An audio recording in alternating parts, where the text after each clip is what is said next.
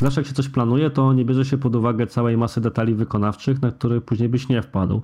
I na przykład ja totalnie na początku nie myślałem o obsłudze płatności dopiero rozmowa z Asią Glogazą, którą tutaj pozdrawiam, świadomiła mi, że przede mną tak banalny wydawałoby się wybór jak TPay, czy PayU, czy przelew tradycyjny.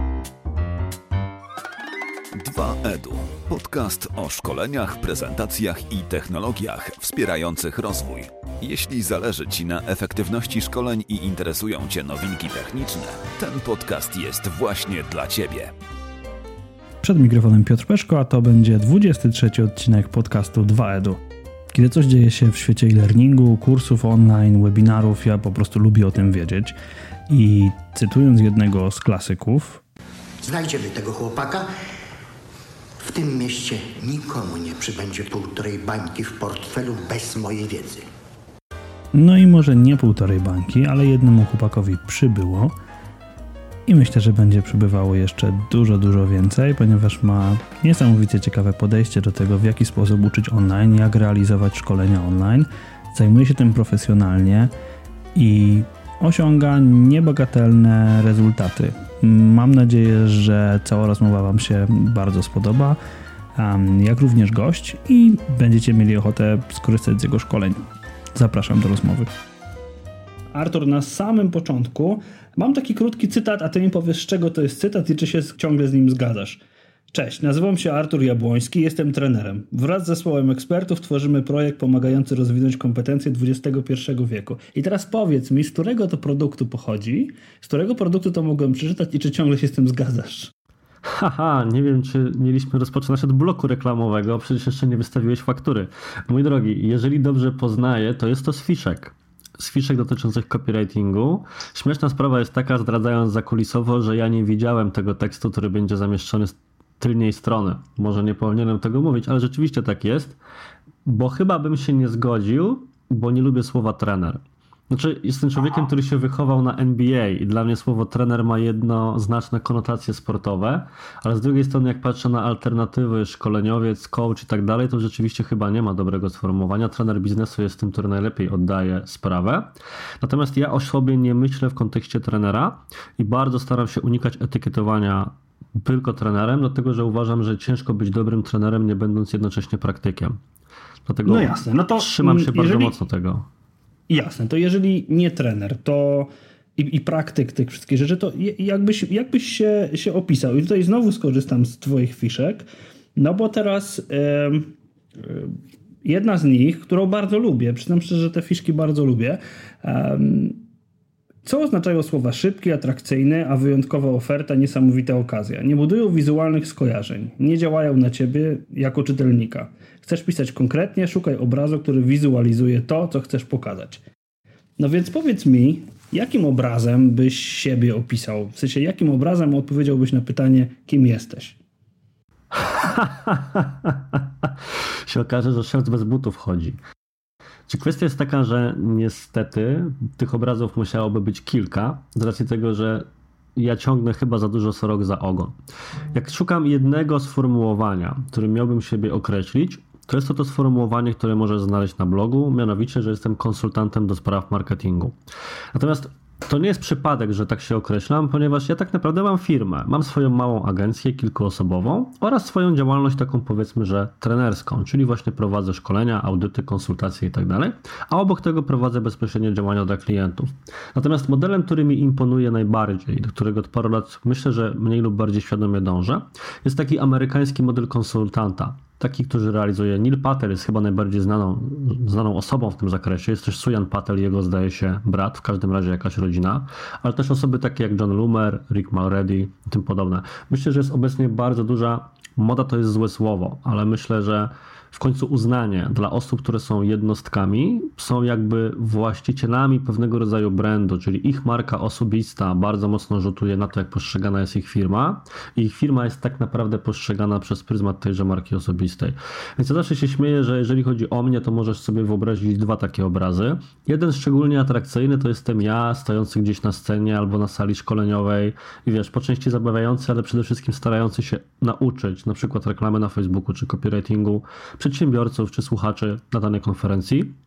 Natomiast jest jeszcze ten drugi obraz, zdecydowanie mniej atrakcyjny, o którym się nie mówi, czyli taki, który następuje, kiedy ja wracam z sali szkoleniowej i muszę zabrać się po godzinach za robotę agencyjną, która mi zalega. I to jest Artur o pierwszej w nocy z kawą przed komputerem z podkrążonymi oczami, poprawiający wyniki reklam na Facebooku on daily basis. To myślę, że jeżeli szukasz rzeczywiście obrazów, to te dwa skrajne najlepiej oddają specyfikę mojej działalności, która staram się bardzo trzymać tego, żeby pół na pół przychody mojej firmy stanowiły po pierwsze szkolenia, a po drugie bieżąca obsługa agencyjna klientów, przy czym ta obsługa to są przede wszystkim reklamy typu PPC. Ja jestem osobą, która się wywodzi ze świata agencji reklamowych. Pracowałem kiedyś po prostu jako najpierw copywriter, później, ale taki copywriter nie tak jak dzisiaj się to rozumie, czyli osoba po prostu klepiąca teksty, a raczej kreatywny, czyli osoba zajmująca się wymyślaniem koncepcji kampanii. I stopniowo wyszedłem z tej drogi, z tej drogi agencyjnej, teraz do niej po części wróciłem.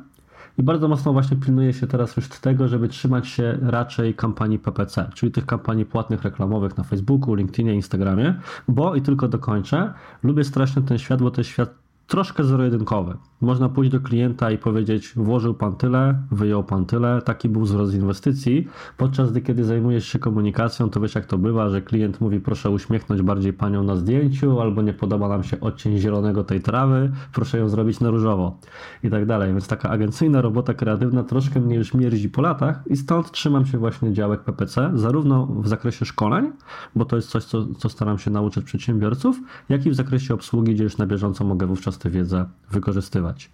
Uf, pozwalam ci wejść. Super. E, cieszę się, że o tym mówisz, wiesz, dlatego że mm, kiedy mówisz o tej pracy konsultanta, to, to jest dokładnie to, na czym ja się ostatnio skupiam i daje mi to ogromną, ogromną satysfakcję, czyli taka praca, mm, znaczy czerpanie z takiego, z takiego bagażu doświadczeń, tak? Czyli ponieważ sam zrobiłem i podejrzewam, że ty zrobiłeś x kampanii e, i działałeś w jeszcze większej ilości projektów, to teraz możesz z tego swojego woreczka wyciągać te najlepsze praktyki i uczyć ludzi właśnie um, tego, co działa, a co nie działa właśnie z twojego doświadczenia, czyli nie tylko z książek, ale ze swojego doświadczenia. Więc teraz praca konsultanta wymaga tego, żeby na szczęście, e, niektórzy pewnie powiedzieliby niestety, ale e, z mojej perspektywy na szczęście wymaga tego, żeby się ciągle uczyć. Więc e, chcąc wprowadzić do podcastu takie standardowe pytania, że to ma być podcast o szkoleniach, rozwoju, to powiedz mi, czego się ostatnio nauczyłeś? Mhm. Ja tylko najpierw, zanim odpowiem na to pytanie, odniosę się do tego wątku pracy konsultanta, o którym mówisz, bo to jest też coś, co nieustannie mnie zdumiewa i cieszy zarazem, bo jeżeli tak 10 lat temu jeszcze, kiedy ja byłem szczypiorem w branży, Próbowałbym swoich sił jako konsultant i starał się dobić do marek, z którymi obecnie pracuję, jak Instytut Matki i Dziecka, BIG i tych podobne rzeczy, to by mnie wyśmiano. W sensie w tamtych latach był jeszcze, mam wrażenie przynajmniej, taki klimat rynkowy, że firma odpowiedniej wielkości nie wyobrażała sobie pracy z jakimiś jednostkami. Natomiast kurczę, blogosfera, media społecznościowe, parcie na marki osobiste tak to zmieniły, że chyba wzorem rzeczywiście zachodnim zaczęto u nas doceniać to, że może być jakaś osoba, za którą stoją pewne kompetencje i inne nawet osoby, ale za które ta osoba ręczy. Weryfikuję ich pracę, pracuję razem z nimi, bo zawsze staram się, żeby ja, żebym ja w swojej firmie nie był tylko szefem, który mówi ustaw kampanię, tylko żebym ja wspólnie z pracownikami ją ustawiał w tym momencie, bo to też ja jestem odpowiedzialny, świecę swoją twarzą w tym momencie. I zobacz jak to jest. Prawdopodobnie ty, czy ostatnio słuchałem konkurencyjnego prawdopodobnie podcastu Mała Wielka Firma, tak? Ale myślę, że najwyżej wy, wyklikasz albo wy, wy, zupełnie. Marek J. W każdym razie razie Marek J. w rozmowie z Angeliką Chimkowską, ona też właśnie mówiła o tym wątku konsultanckim, że nie wyobrażała sobie kiedyś, że da się rzeczywiście pracować z takimi dużymi firmami, a tymczasem one dzisiaj coraz częściej korzystają z takich osób jak my. Więc jeżeli ktoś myśli nad karierą konsultanta, chciałby odejść na swoje, rozwijać się w tym kierunku, to now is the time. Rzeczywiście jest dobry tak. klimat rynkowy z mojej perspektywy, żeby w to wejść. A wracając do Twojego tak. pytania odnośnie tego, czego się ostatnio nauczyłem, no, jakby to powiedzieć, ja trochę szerzej do tego zakresu podejdę, bo bardzo często ludzie do mnie mówią właśnie, Artur, jak nauczyć się jakiejś rzeczy X i oczekują tego, co ja sam oczekuję zawsze, kiedy chcę się czegoś nauczyć, czyli pewnej utartej ścieżki, po której się idzie. Na zasadzie opanuj element X, potem czeka na siebie element Y, Z i oto jesteś skończonym ekspertem w zakresie wiedzy w, tym, w jakimś elemencie. I teraz niestety nauka tak nie działa, przynajmniej z mojej perspektywy, dlatego że istnieje taka teoria krzywej uczenia się, gdzie na samym początku bardzo szybko akumulujemy wiedzę, wszystko jest dla nas nowe, więc wydaje nam się, że czynimy szybkie postępy. Po czym stajemy się czymś, co ostatnio Miłosz Brzeziński też bardzo fajnie nazwał, czyli takim wprawnym amatorem i troszkę się kończy ustalona ścieżka rozwoju.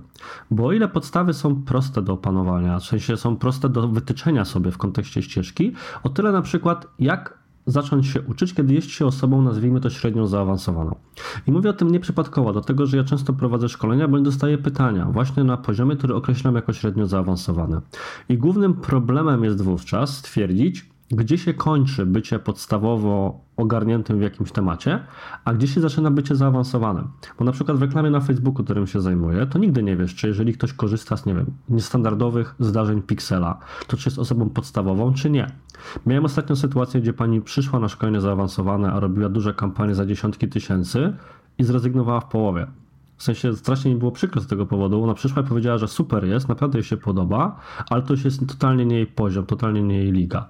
I teraz czyj był błąd? Czy mój, czy tej pani? Myślę, że, że niczej w tej sytuacji, bo bardzo ciężko jest określić poziom zaawansowania. I tu wracamy do mojego, do tego pytania, które mi zadałeś, czyli czego się ostatnio nauczyłem. I mam takie wrażenie, że nauka od pewnego poziomu to jest wyszukiwanie pewnych fragmentów takich drobnych inspiracji, jakichś pojedynczych case'ów, czegoś do przetestowania. U mnie nauka wygląda w ten sposób, że na przykład jadę na szkolenie, mam przed sobą 6-godzinną trasę, więc ściągam sobie podcasty polskie i zagraniczne, słucham coś 6 godzin, żeby usłyszeć dwa zdania, które mnie zainspirują, które zapiszę, rzeczy, które chciałbym przetestować. Jeśli nie mam takich umiejętności, które bym chciał opanowywać, z racji tego, że no, siedząc w działce PPC, to dla mnie są kluczowe Kluczowy jest Analytics, Google Tag Manager do wdrożeń technicznych i kampanie na Facebooku i kampania w AdWordsie. Na pewnym poziomie myślę, że jestem kompetentny w tym zakresie, ale zawsze pojawiają się albo nowe opcje, albo rzeczy, które mogę przetestować, więc nawet ciężko mi jest wskazać, czego się ostatnio nauczyłem, dlatego że dla mnie nauka tak nie działa. Znaczy, to czy już nie działa w ten sposób, że siadam i od A do Z uczę się jakiejś rzeczy, albo oto opanowałem meandry ustawiania raportów niestandardowych Google Analytics. No nie, ewentualnie znalazłem u kogoś opis, jak on raportował konkretną kampanię, żeby wydobyć informację X i wdrożyłem to u siebie. Więc troszkę wymijająco, ale myślę, że mm, że może się przydać taka odpowiedź, czy osobom, które często do mnie przychodzą i mówią, że się nie umieją uczyć. To nie jest prawda, po prostu od pewnego poziomu nauka działa inaczej niż my ją rozumiemy.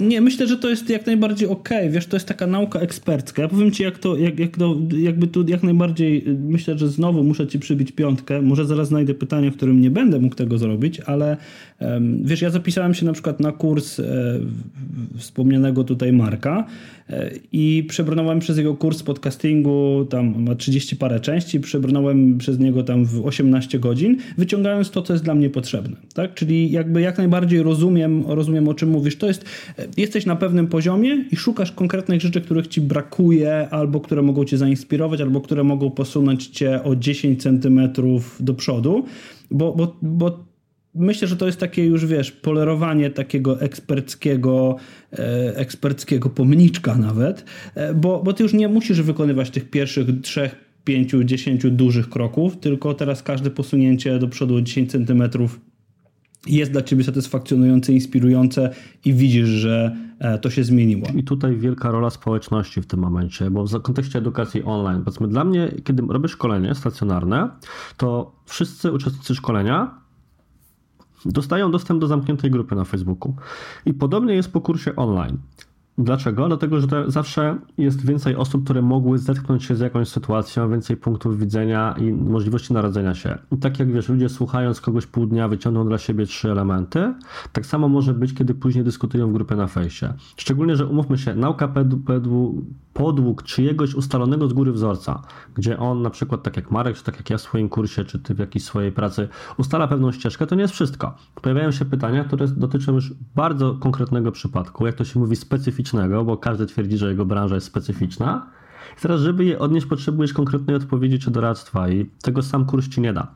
Ja na przykład uważam po czasie, że zrobiłem trochę błąd reklamując własny kurs online, ale do tego pewnie przejdziemy w dalszej części rozmowy, bo gdybym reklamował go dzisiaj, to jeszcze mocniej kładłbym aspekt nie na kurs, bo kurs to jest tylko pewna platforma wyjściowa, tylko na to, co my obecnie jako społeczność kursowa robimy wspólnie. Wspólne testy, wspólne dyskusje, ustalanie pewnych rzeczy, dzielenie się wiedzą, bo jeżeli udało, udało się zebrać, wiesz, 320 osób, które robią kampanię na fejsie, to to jest 320 potencjalnych punktów widzenia, wyników, case studies i pomysłów, które mogą ci dać dużo więcej niż, umówmy się, gołe filmiki, teksty czy materiały audio na jakiejkolwiek platformie.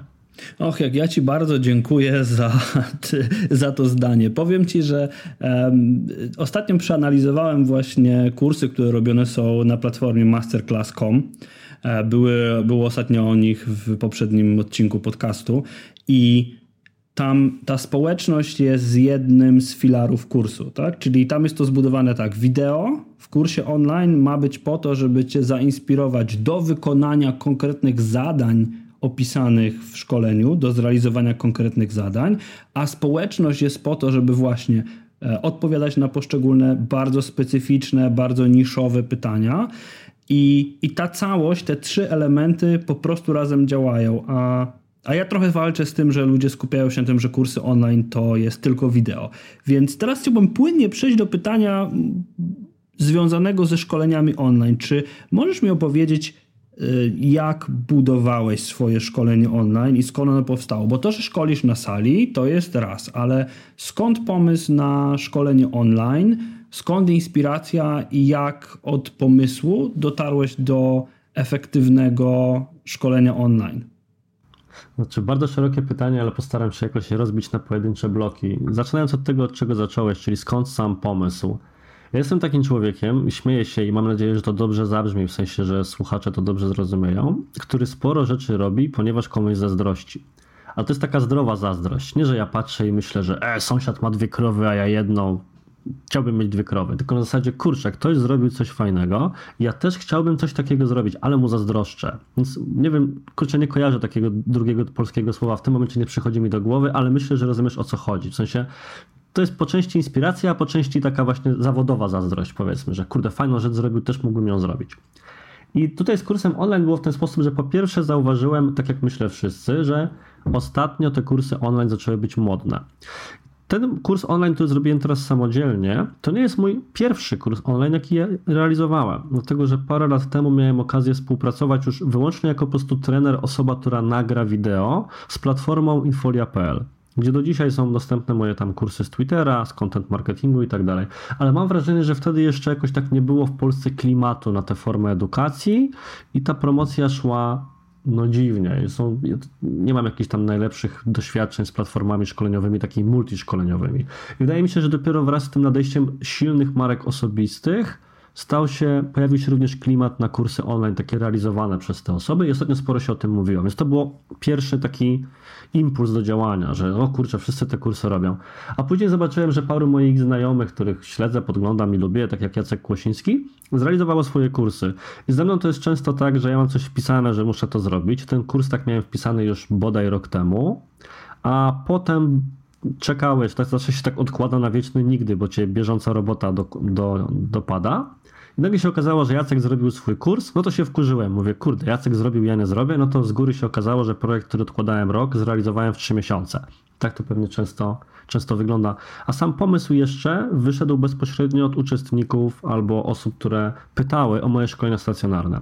W sensie ja rok temu po raz pierwszy, właśnie w styczniu, zacząłem organizować własne szkolenia otwarte, w sensie takie, gdzie ja sam zbieram grupę, gdzie już nie jak to się zawsze śmieje, jako pewna forma najemnika pracuję na czyjeś zlecenie, tylko sam w pełni od wynajmu sali i kanapeczek po całe prowadzenie szkolenia zajmuje się całkowicie swoimi szkoleniami. I osoby, które albo pytały o to szkolenie, albo brały w nim udział, same z siebie zadawały mi pytanie, że super, ale czy będzie jeszcze coś takiego, jakaś forma kursu online, jakiejś zamkniętej społeczności, tym podobnych rzeczy. I tych pytań było na tyle dużo, zacząłem sobie zadawać pytanie, że ej, no rzeczywiście muszę to zrobić.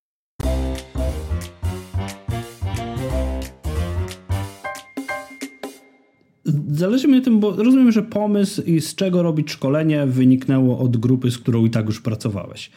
Ale Czy możesz powiedzieć, jak od tego pomysłu, tak fizycznie, nie wiem, wziąłeś kartkę papieru i zacząłeś rozpisywać moduły, a potem usiadłeś i nagrałeś wideo? W sensie, jak wyglądał ten proces od decyzji, chcę robić szkolenie, do momentu, kiedy zaczęły się technicznie już realizować. Chodzi mi o ten etap takiego projektowania, wymyślania, opisywania. Jak to u Ciebie wygląda? Tak, czy zawsze wychodzę z założenia i to zarówno w swojej pracy, jak i w tego typu projektach, że nie ma sensu wyważać otwartych drzwi.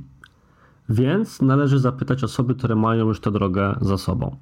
No i mam to szczęście, że wśród moich znajomych Ola Budzyńska, Jacek Kłosiński, Marek Jankowski właśnie, czy Bartek Popiel są już osoby, które zajmują się, bądź w szerszym znaczeniu w ogóle platformami edukacji online, tak jak Bartek Popiel, który ma no, dużą rzecz tego typu, czy po prostu nawet pojedynczymi realizowanymi kursami, w tym swoimi pierwszymi w życiu, tak jak Jacek.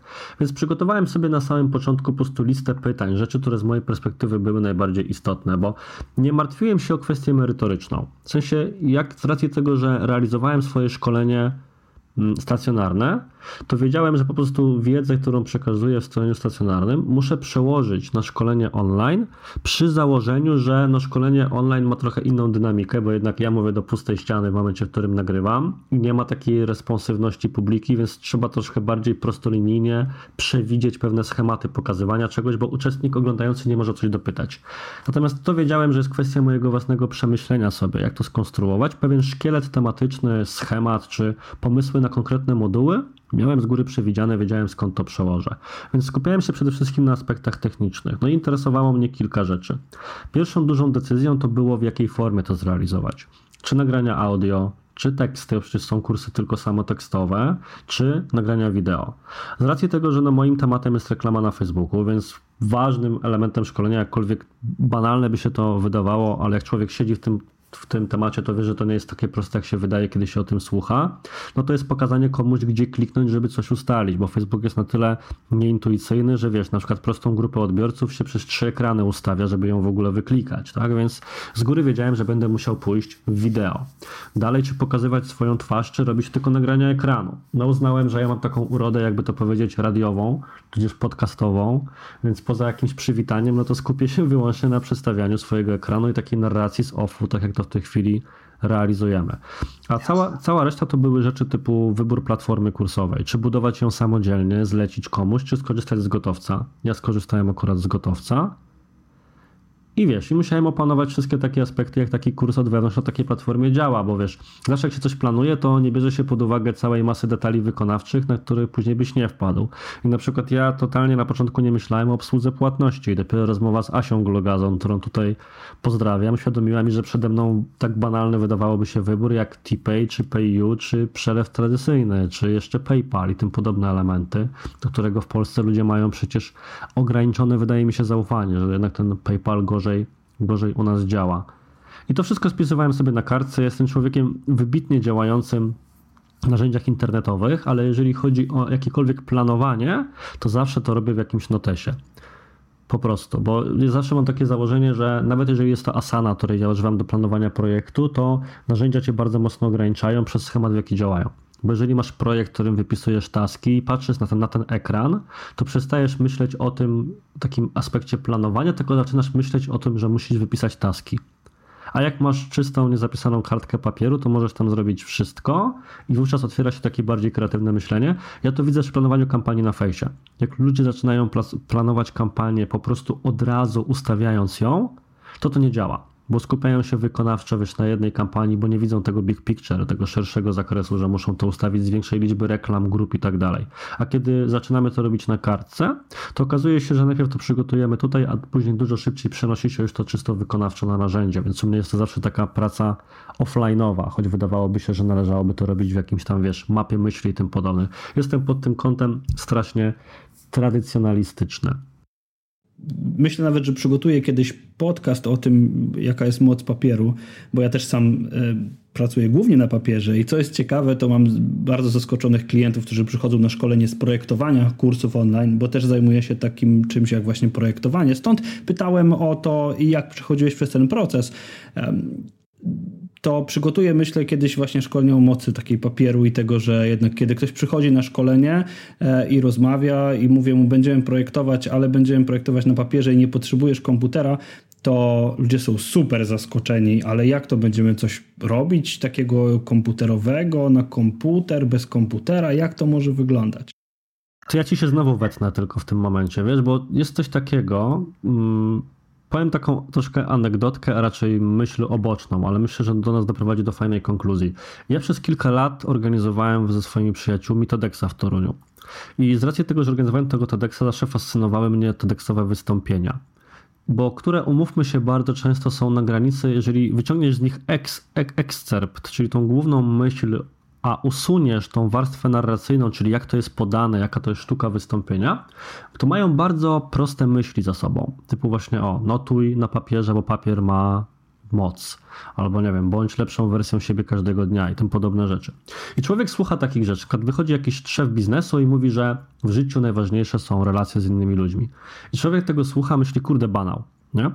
Ale to wynika z tego, jakie ty masz doświadczenie jako odbiorca. Mam często wrażenie, że w kontekście nauczania, bo do tego, do, do tego też dążę, bo TEDx jest jakąś formą nauczania, to dużo, dużo, bardzo ważne jest również to, z czym przychodzi uczestnik, a nie tylko to, co oferuje mu trener czy szkoleniowiec. Bo jeżeli wychodzi ktoś, kto ma za sobą dość doświadczenie w biznesie i mówi, że najważniejsze w życiu są relacje z ludźmi, bo on na przykład, nie wiem, zepsuł swoje małżeństwo, bo skupiał się tylko na pracy, to jeżeli na widowni siedzi ktoś bardzo młody, to nie ma takiego doświadczenia, to on tej myśli nie zrozumie. On stwierdzi, e, banał, przecież wszyscy mówią, że relacje są najważniejsze.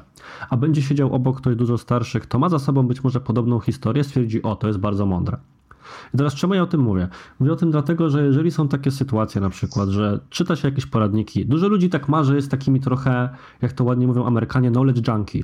Takie osoby mnóstwo wiedzy pochłaniają, kursów, artykułów i tak dalej, nigdy tego nie wdrażają, są oczytane, więc widzą już wszędzie, wiesz, schematy, te same porady. Umówmy się, jeżeli ktoś się zajmuje reklamą na fejsie jak ja, to jest tam pewien repertuar technik takich podstawowych, o których wszyscy ci nauczający mówią i nikt tej fizyki kwantowej nie odkrywa. Ale ktoś, kto tych kampanii nie robi na bieżąco, i nie wdraża tych elementów, to potem twierdzi, że łe, oni wszyscy banały powtarzają, ja już to widziałem. I nie będę teraz notował na papierze, bo wszyscy o tym mówią. A potem się okazuje, że wiesz, zaczynasz to notować, o czym słyszałeś od zawsze, ale negowałeś to, bo wydawało ci się to banalne i to rzeczywiście działa. Jest wiele takich rad w zakresie, odkryłem to po czasie produktywności na przykład, gdzie rzeczywiście tak to działa. Wiesz, ja na przykład mam taką rzecz, którą niedawno, od niedawna stosuję, zapisywanie trzech najważniejszych zadań na dzisiejszy dzień. I jakkolwiek to jest głupie, to ja mam coś takiego, że wiesz, mam swoją asanę bardzo dokładną, gdzie trzymam wszystko możliwe od tego, żeby sobie zrobić pranie, po jakieś duże projekty, bo lubię mieć wszystko na jednym ekranie. Jak byłoby na tablicy obok, to bym na to nigdy nie spojrzał. Muszę mieć wszystko na jednym ekranie. I mam te asany, mam zadania na dzień po dniu, po czym stwierdziłem, że się gubię w tych zadaniach, coś mi nie idzie. I wiesz, z tą radę o tym, żeby jednak wyznaczyć sobie trzy najważniejsze zadania każdego dnia, to czytałem milion razy. I zawsze miałem ją tam gdzieś w poważaniu, że e, to jest banał, nie będę tego robił. Po czym zacząłem to robić i okazuje się, że rzeczywiście robota idzie lepiej. I mówię o tym właśnie w kontekście tego, co powiedziałeś wcześniej, tak? Że bardzo często są takie rzeczy, które dla ludzi są niespodziewane, ale to nie jest tak, że ty odkryłeś przed nimi Amerykę. Oni o tym słyszeli wielokrotnie, tylko nigdy tego nie wdrożyli. I to jest taki w ogóle duży problem z osobami, które się, myślę, uczą, czy akumulują wiedzę, zamiast tę wiedzę rzeczywiście później wykorzystywać. Powiem Ci tak, że jeżeli, jeżeli chodzi o takie właśnie proste rzeczy, to ja myślę, że magia jest w tym, ja na swoich tradycyjnych szkoleniach i na szkoleniach online robię też jedną rzecz, którą um, jest zmuszenie ludzi do podjęcia działania. I to, i, to, I to jest wprost zmuszenie do tego wstań i narysuj coś. Czasami to są bardzo proste metody, na przykład y, określenia celu szkolenia albo wiesz, na przykład persona. Persona jest tak banalnym narzędziem, w stworzeniu jej, prawda? Że, że to aż, aż głupio ludziom opowiadać o tym, że narysuj sobie takiego swojego odbiorcę, no ale narysuj go, nadaj mu imię, nazwisko i tak dalej, ale mm, sam dobrze wiesz, że w projekcie to czyni cuda że wiem do kogo mówię. No to jeżeli już wiem do kogo mówię, no to e, zupełnie inaczej zaczynam patrzeć na szkolenie na przykład, czy na projekt, no bo przestaję się zastanawiać nad tym, jak ja tego nauczę, a zaczynam się zastanawiać, jak ta osoba się tego nauczy. Więc ja myślę, że mm, właśnie w szkoleniach bardzo ważna jest ta, ta praktyka. A teraz, że że tak powiem, e, żeby nie pozwolić ci na e, wcięcie się w tym momencie, to zadam ci, zadam ci pytanie. E, powiedz mi, jakie osiągnąłeś wyniki w tym swoim szkoleniu? Jeżeli możesz podać takie twarde wyniki, nie wiem, ilości uczestników, przychodu, jak to wyglądało do tej pory? Tak, jak najbardziej, tylko wiesz co, ja muszę sobie w tym momencie, bo nie pamiętam. Mam nadzieję, że masz notatki. No mam, mam. Muszę sobie właśnie otworzyć, bo robiłem z tego, znaczy zacząłem robić wpis na bloga, ale tak mi się nie chce tego wszystkiego spisywać, bo to będzie bardzo dużo pracy, że po prostu podzieliłem się takimi kilkoma gołymi cyframi na Facebooku i właśnie ich, wy, ich wyszukuję sobie posta, bo chcę po prostu podać dokładną liczbę, jak to jest liczbami, które są zaokrąglone. To się wydają mniej mniej wiarygodne. A jak masz liczbę, która jest, tak już z technik, jak masz liczbę, która jest niezaokrąglona, to się wydaje, że jest jakoś policzona, rzeczywiście kwantyfikowalna. A więc jeżeli chodzi o kurs online, bo o nim w tym momencie mówimy, to przez niecałe dwa tygodnie, bo w sumie sprzedaż trwała tak około, trwała 10 dni, kurs kupiło 320 osób łącznie, więc taka to okrągła liczba brzmi niewiarygodnie, ale rzeczywiście tak to, tak to wyglądało. Natomiast jeżeli chodzi o sam przychód w tym momencie, to to jest 128 328 zł brutto.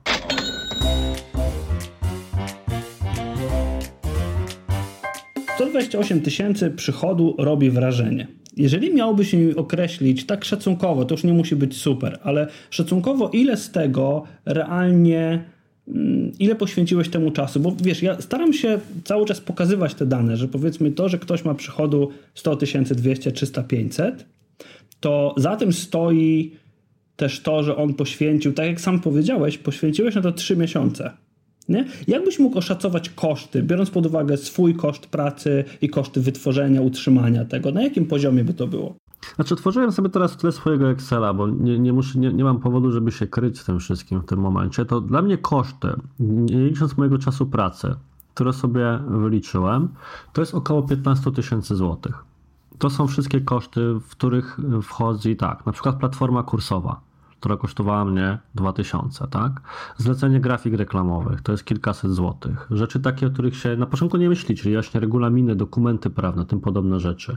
Które też musiałem zlecić wykonanie, bo wiesz, nie będę pisał regulaminu z polityką zwrotu, bo się na tym nie znam. A już dawno się nauczyłem, że zamiast poświęcać czas na to, żeby się czegoś nauczyć, lepiej zapłacić komuś, że to zrobił i zaufać, że zrobi to dobrze kwestia taka jak montaż filmów, wiesz, gdybym miał montować wszystkie swoje filmy i wyciąć, wyciąć, wycinać swoje yy, e, i tak dalej, albo zacznę od początku, no to trochę by to zeszło, więc to też był koszt około tysiaka. Landing page, postawienie strony, przecież też nie będę tego projektował samemu, mógłbym, ale znów po co?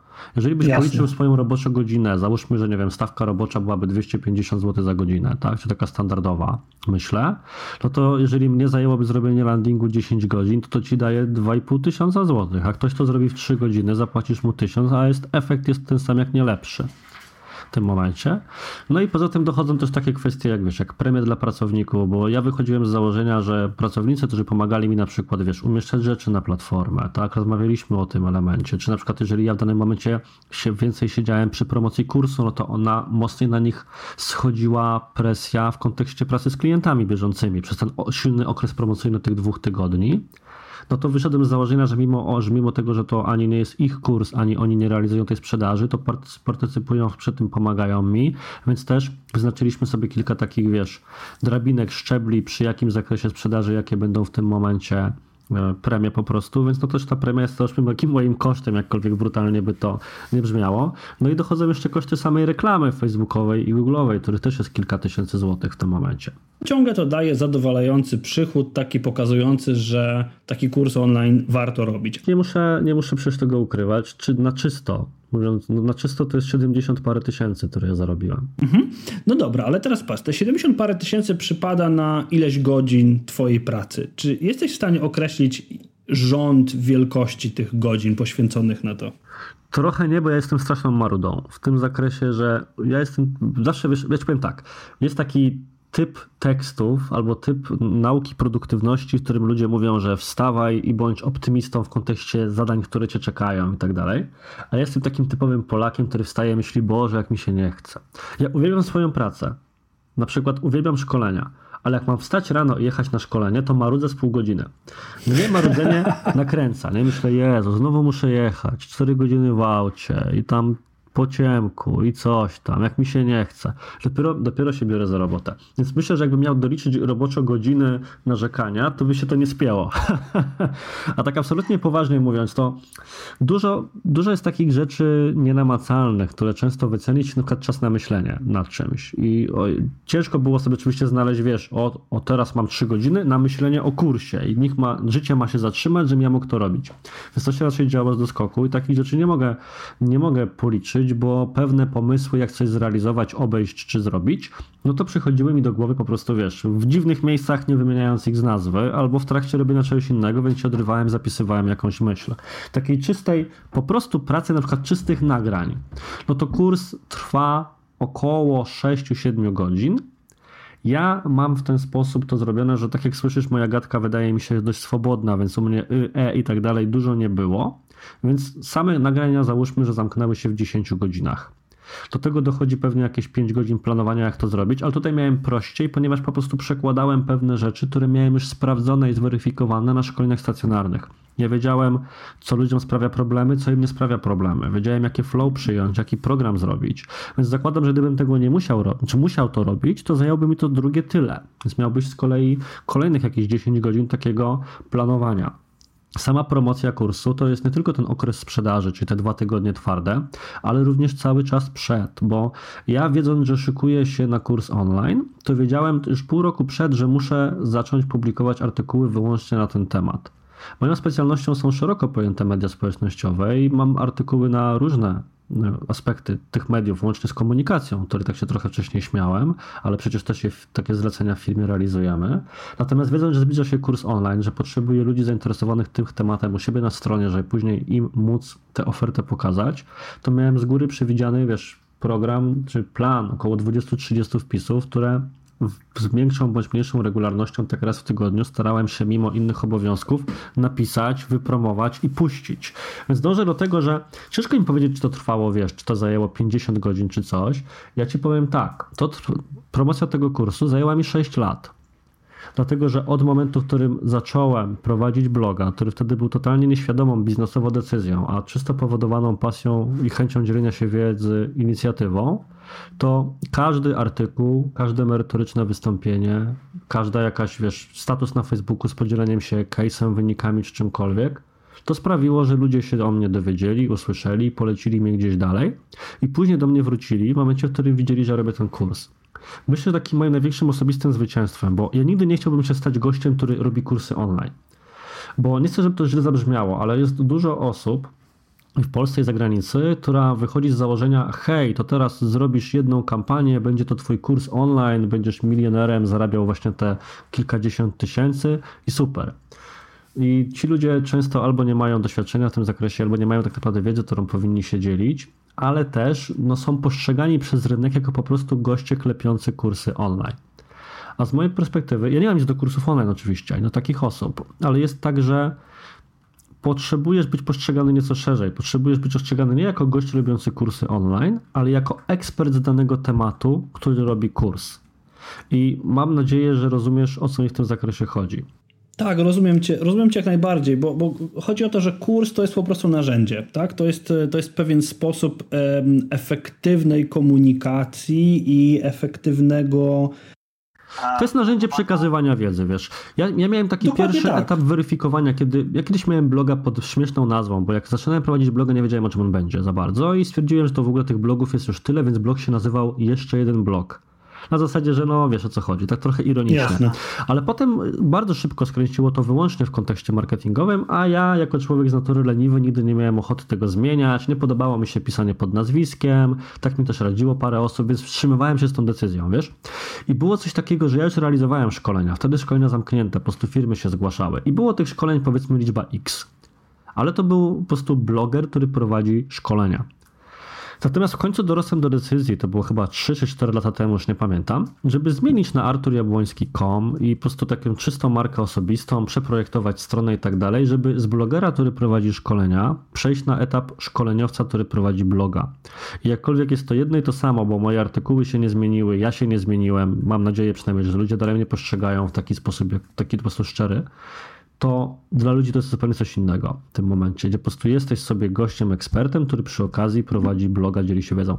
I na tym mi też zależało przy tym kursie online, bo ja sam strasznie nie lubię tych takich okresów sprzedażowych kursu. Jak miałem wysyłać maile do bazy, to im było wstyd, że im piszę, żeby coś kupili. Strasznie nie lubię takich rzeczy. Nie? Czuję się dziwnie i tak samo czułem się dziwnie, wiesz, przypominając kilka razy w czasie tego trwania kursu, że hej, jest kurs, a może być kupił. Wiem po co to jest, wiem jak to działa, a co nie zmienia faktu, że źle się z tym czuję po prostu ale dostałem wiele wiadomości, które mi po prostu były miodem na moje serce. Na zasadzie, Artur, kupujemy od ciebie, bo wiemy, że to jesteś ty, wiemy co wiesz i że nie jesteś gościem, który sobie robi kursy, tylko człowiekiem, który po prostu wie, czego chce, czego uczy i że to jest narzędzie, za pomocą którego chcesz tego uczyć. Tak wyabstrahowując główną myśl z tych maili czy z tych wiadomości.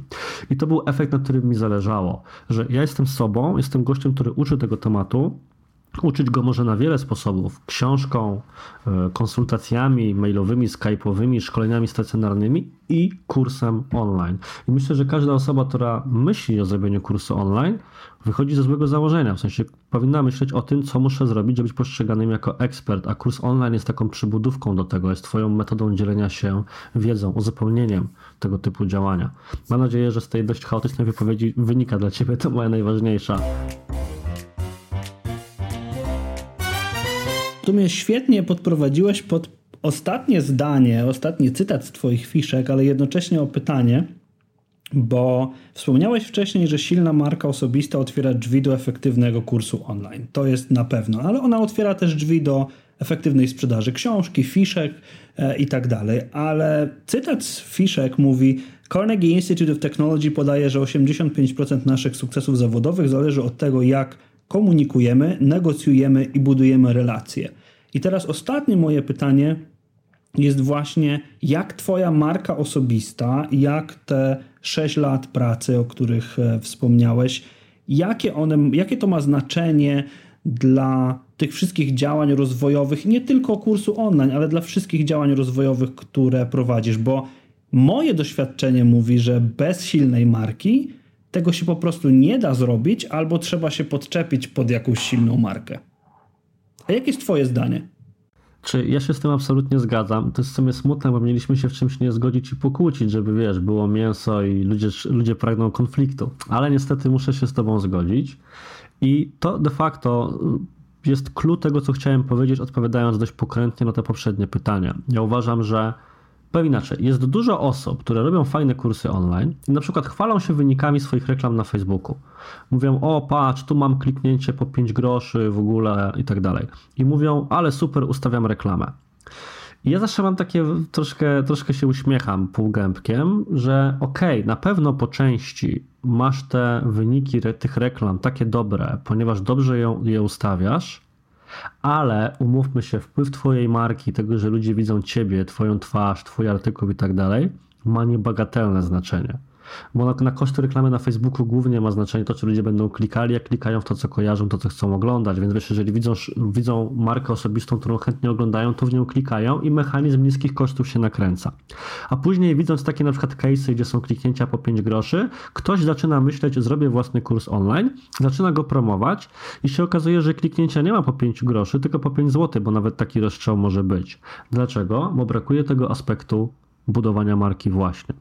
I myślę, że to jest właśnie troszkę mamienie ludzi, kiedy mówi się im, że mogą zrobić super kurs z super wynikami, jeżeli nie mają tej marki osobistej. Czyli, że kurs to jest taki właśnie projekt, który ja sobie rozpiszę od początku do końca na trzy miesiące i później go wypromuję i on się sprzeda za kilkadziesiąt tysięcy. Oczywiście on się może sprzedać, wiesz, ja jestem ostatnią osobą, która by wyrokowała, jak to będzie, bo może być kwestią tematu, niszy rynkowej, komunikacji, czegokolwiek. Natomiast myślę, że z silną marką osobistą na pokładzie jest to dużo bardziej prawdopodobne i na pewno ty i twoi słuchacze znacie Amy Porterfield, bo ona jest chyba taką osobą w świecie edukacji online najbardziej rozpoznawalną, jeżeli chodzi właśnie o kursy. Tak, jeżeli chodzi o kursy online, to, to ona na pewno jest taką... E pe personą, która stworzyła du, du, myślę, że ona zainspirowała ogrom ludzi do stworzenia swoich kursów online. Mhm. Tak, i wiesz co, ona zrobiła taki kiedyś świetny odcinek, bo ja słucham jej podcastów, one są takie dość coachowy sposób momentami prowadzone, ale da się z nich sporo wyciągnąć. I był taki jeden odcinek, jego tytuł to był chyba Get Your Content House in Order. I to był odcinek, którego myślę słowem kluczem była wytrwałość. Bo ona mówiła: Hej, wiem, że jest trudno, ale jak chcesz zrobić kurs online, to nie ma przebacz. Najpierw przez pół roku walisz tydzień w tydzień artykułem, który dotyczy tematu, którym będziesz robił kurs. Bo ludzie muszą cię poznać, muszą ci zaufać, muszą wiedzieć, co będziesz robić muszą poczuć, że wiesz, kupowanie kursu online, tak samo jak kupowanie szkolenia w ogóle, czy czyjejś eksperckiej wiedzy, to jest trochę kupowanie kota w worku. Ty nie wiesz, kto jak się komunikuje. Nie wiesz, czy zrozumiesz to, jak on mówi. Nie wiesz, czy jego styl przekazywania wiedzy jest fajny dla ciebie, bo umówmy się, też musi to być angażujące, żeby ci się chciało, wiesz, kolejny filmik oglądać. Gdybym ja w swoim kursie mówił, a teraz kliknij tutaj na napis strona główna, aby przejść do strony głównej. To ludzie by się pożygali, nikt by tego nie chciał słuchać, więc to trzeba też tak trochę angażująco starać się mówić. Musisz o sobie podpasować czysto komunikacyjnie. Jeden będzie chciał się uczyć u mnie, drugi u Rahima Blaka, trzeci u kogoś innego, bo każdy ma inny styl komunikacji w tym momencie. Po czwarte też na przykład właśnie jaki ten poziom wiedzy jest, ile osób tę osobę śledzi, czyli takie wszystkie elementy dowodu społecznego po prostu, tak? Gdybym był osobą, która ma wiesz, zero fanów na fanpage'u, to kto by ten kurs kupił? Patrzyliby podejrzanie, może to jakaś ściema, jakieś wyłudzanie hajsu, zapłacę, a tutaj będę miał później wszędzie banery Make Your Penis Bigger, bo gość mi wrzuci jakiś wirus przy okazji, nie? I tak dalej. Więc ta rola marki jest moim zdaniem absolutnie nie do przeczenienia, ale to też nie jest tak, że tego się nie da zrobić. Myślę, że dużo ludzi myśli, że to wymaga jakiejś magicznej wiedzy, nie wiadomo czego, a to jest przede wszystkim bycie, ja na to mówię bycie upartym. To pewnie chodzi o wytrwałość, ale mi bardziej pasuje słowo bycie upartym, czyli choćby skały pękały, na przykład realizuję webinar raz na tydzień. Teraz też się wziąłem za siebie, żeby robić na przykład raz w miesiącu webinary. Ja bardzo lubię robić webinary, one są dość takie spontaniczne, swobodne w moim przypadku, ale one są super, pozwalają ludziom cię zobaczyć. Ja, tak jak mówiłem, mam urodę radiową, więc to na pewno nie zwiększa sprzedaży samej w sobie, ale już na przykład mój styl mówienia, tego o czym mówię i jak odpowiadam na pytania, jeżeli wiesz, ludzie mają dołączyć do platformy kursowej, której siłą jest społeczność, i ja mam tam odpowiadać na pytanie, to nie muszą zobaczyć, czy wiesz, czy ja na każde pytanie odpowiadam albo nie wiem, albo to zależy. Czy też jestem w stanie powiedzieć, słuchaj, zetknąłem się z takim przypadkiem w takiej sytuacji i tak dalej. Nie mogą tego przetestować, dopóki nie mogą mnie zobaczyć. Nie mogą wejść ze mną w jakąś interakcję. Nie mogą zobaczyć, jak odpowiadam na komentarze na blogu, na fanpage'u, jakim to jest językiem, czy tam jest napisane, musisz ustawić grupę niestandardową odbiorców na podstawie custom eventów z Pixela Facebooka, czy raczej na zasadzie popatrz Jasiu, klikniesz tutaj, stanie się to i tamto. Więc no, te wszystkie treści, które możesz zbudować przed, są najważniejszym elementem do Twojego kursu. Jeżeli miałbym powiedzieć właśnie jedną rzecz ludziom, które te kursy planują, to nie wychodź od kursu, a wychodź od tego, jak chcesz zbudować swój wizerunek, jak chcesz być postrzegany i co musisz zrobić, żeby zaprezentować światu swój styl komunikacji. To, jak Ty będziesz uczył z czasem, a na tę chwilę jak będziesz budował tę społeczność. I to jest to, co mówi od lat Amy Porterfield, dlatego mówiliśmy wcześniej o tym, że to są takie banalne rady, których wydaje się, że wszyscy o tym wiedzą, a potem jak przychodzi co do czego, to strasznie mało osób to robi, bo każdy chciałby z góry przeskoczyć do tego etapu, gdzie się robi kampanię i zarabia kilkadziesiąt tysięcy jak myślę sobie, myślę sobie o tym, co zbudowało na przykład moją markę, to był po pierwsze blog, który prowadzę od chyba 12 albo 13 lat. E, potem były to webinary, które robiłem regularnie co miesiąc, może za rzadko co miesiąc, ale ta treść jest. A ostatnia rzecz, e, którą, która myślę, że przyniosła najlepszy rezultat, to była seria barcampów. Było ich chyba pięć i te barcampy sprawiły, że ja poznałem ludzi. I wtedy, wiesz, sprzedaż szkolenia stacjonarnego czy online była dużo, dużo łatwiejsza. I przechodząc delikatnie do końca naszej rozmowy, Powiedz mi, kogo chciałbyś usłyszeć w kolejnym podcaście? Może masz kogoś, kogo podsunąłbyś mi do następnej rozmowy, albo kogoś, kogo ty byś chciał usłyszeć?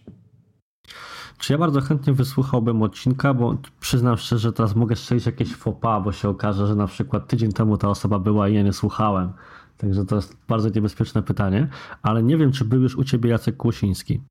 Jacek Kłosiński jest, myślę, idealnym kandydatem, ponieważ po pierwsze już występuje, on ma własny kurs online za sobą, a po drugie jest to osoba, która bardzo mocno mówi o produktywności i robiła też kurs na własnej platformie, którą zleciła, więc myślę, że byłby dobrym kontrapunktem do osób, które mówią o gotowych rozwiązaniach, podczas gdy on ma, wiem o tym od niego właśnie, szerszy plan odnośnie tej platformy i innych rzeczy, więc na pewno bardzo fajnie opowiedziałby o tym etapie planowania, dzielenia słonia na kawałki i przygotowywania własnego kursu i produktywności w pracy w ogóle.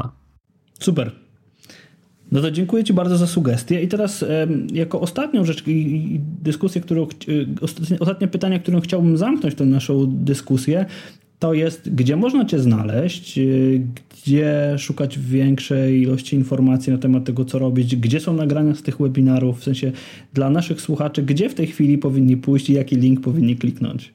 Mnie można znaleźć pod adresem arturjabłoński.com. Bardzo ważne koma nie .pl, bo pod .pl jest gość, który po prostu nie chce mi sprzedać domeny. Można też pisać w Google. Ja mam swój fanpage, kanał na YouTubie oraz właśnie bloga. I istotne jest tylko to, żeby się nie nadziać na żadne tematy polityczne, bo niestety Arturów Jabłońskich w Google jest kilku i między innymi gość o bardzo jakby to powiedzieć, ekstremistycznych poglądach, więc jakby ktoś natrafił, to ja jestem ten chudszy w tym momencie. Ale żarty na bok, arturjabłoński.com i w każdym miejscu w sieci, gdzie jestem, Twitter, Instagram czy YouTube właśnie funkcjonuje pod własnym imieniem i nazwiskiem, bez żadnych wymyślnych dodatków. Oczywiście wszystkie właściwe strony podlinkujemy pod tym nagraniem. A ja bardzo dziękuję Tobie za wszystkie niesamowite myśli, którymi się podzieliłeś, bo przyznam szczerze, zanotowałem ich całą, um, całą stronę. E, I no cóż, życzę jeszcze efektywniejszych kursów online, no i do kolejnego spotkania. Mnie również było bardzo miło. Mam nadzieję, że słuchacze wyciągną z tego mojego chaosu myślowego coś dla siebie i być może do usłyszenia, kto wie, w jakimś jeszcze kolejnym odcinku. Dziękuję Wam bardzo za wysłuchanie tego odcinka i jednocześnie, jak już standardowo, zachęcam Was do tego, żeby się nim dzielić, żeby pisać komentarze, chociażby kropkę, jeżeli wysłuchaliście, jakaś część Wam się spodobała lub e, przyda się Wam w Waszej pracy. Zachęcam też do tego, żeby oceniać podcast, zwłaszcza jeżeli jesteście użytkownikami iTunes, bo to dzięki Wam ten podcast może dotrzeć do większej ilości słuchaczy i zainteresować większą liczbę osób. Dziękuję Wam bardzo i do usłyszenia za tydzień. 2EDU. Podcast o szkoleniach, prezentacjach i technologiach wspierających rozwój.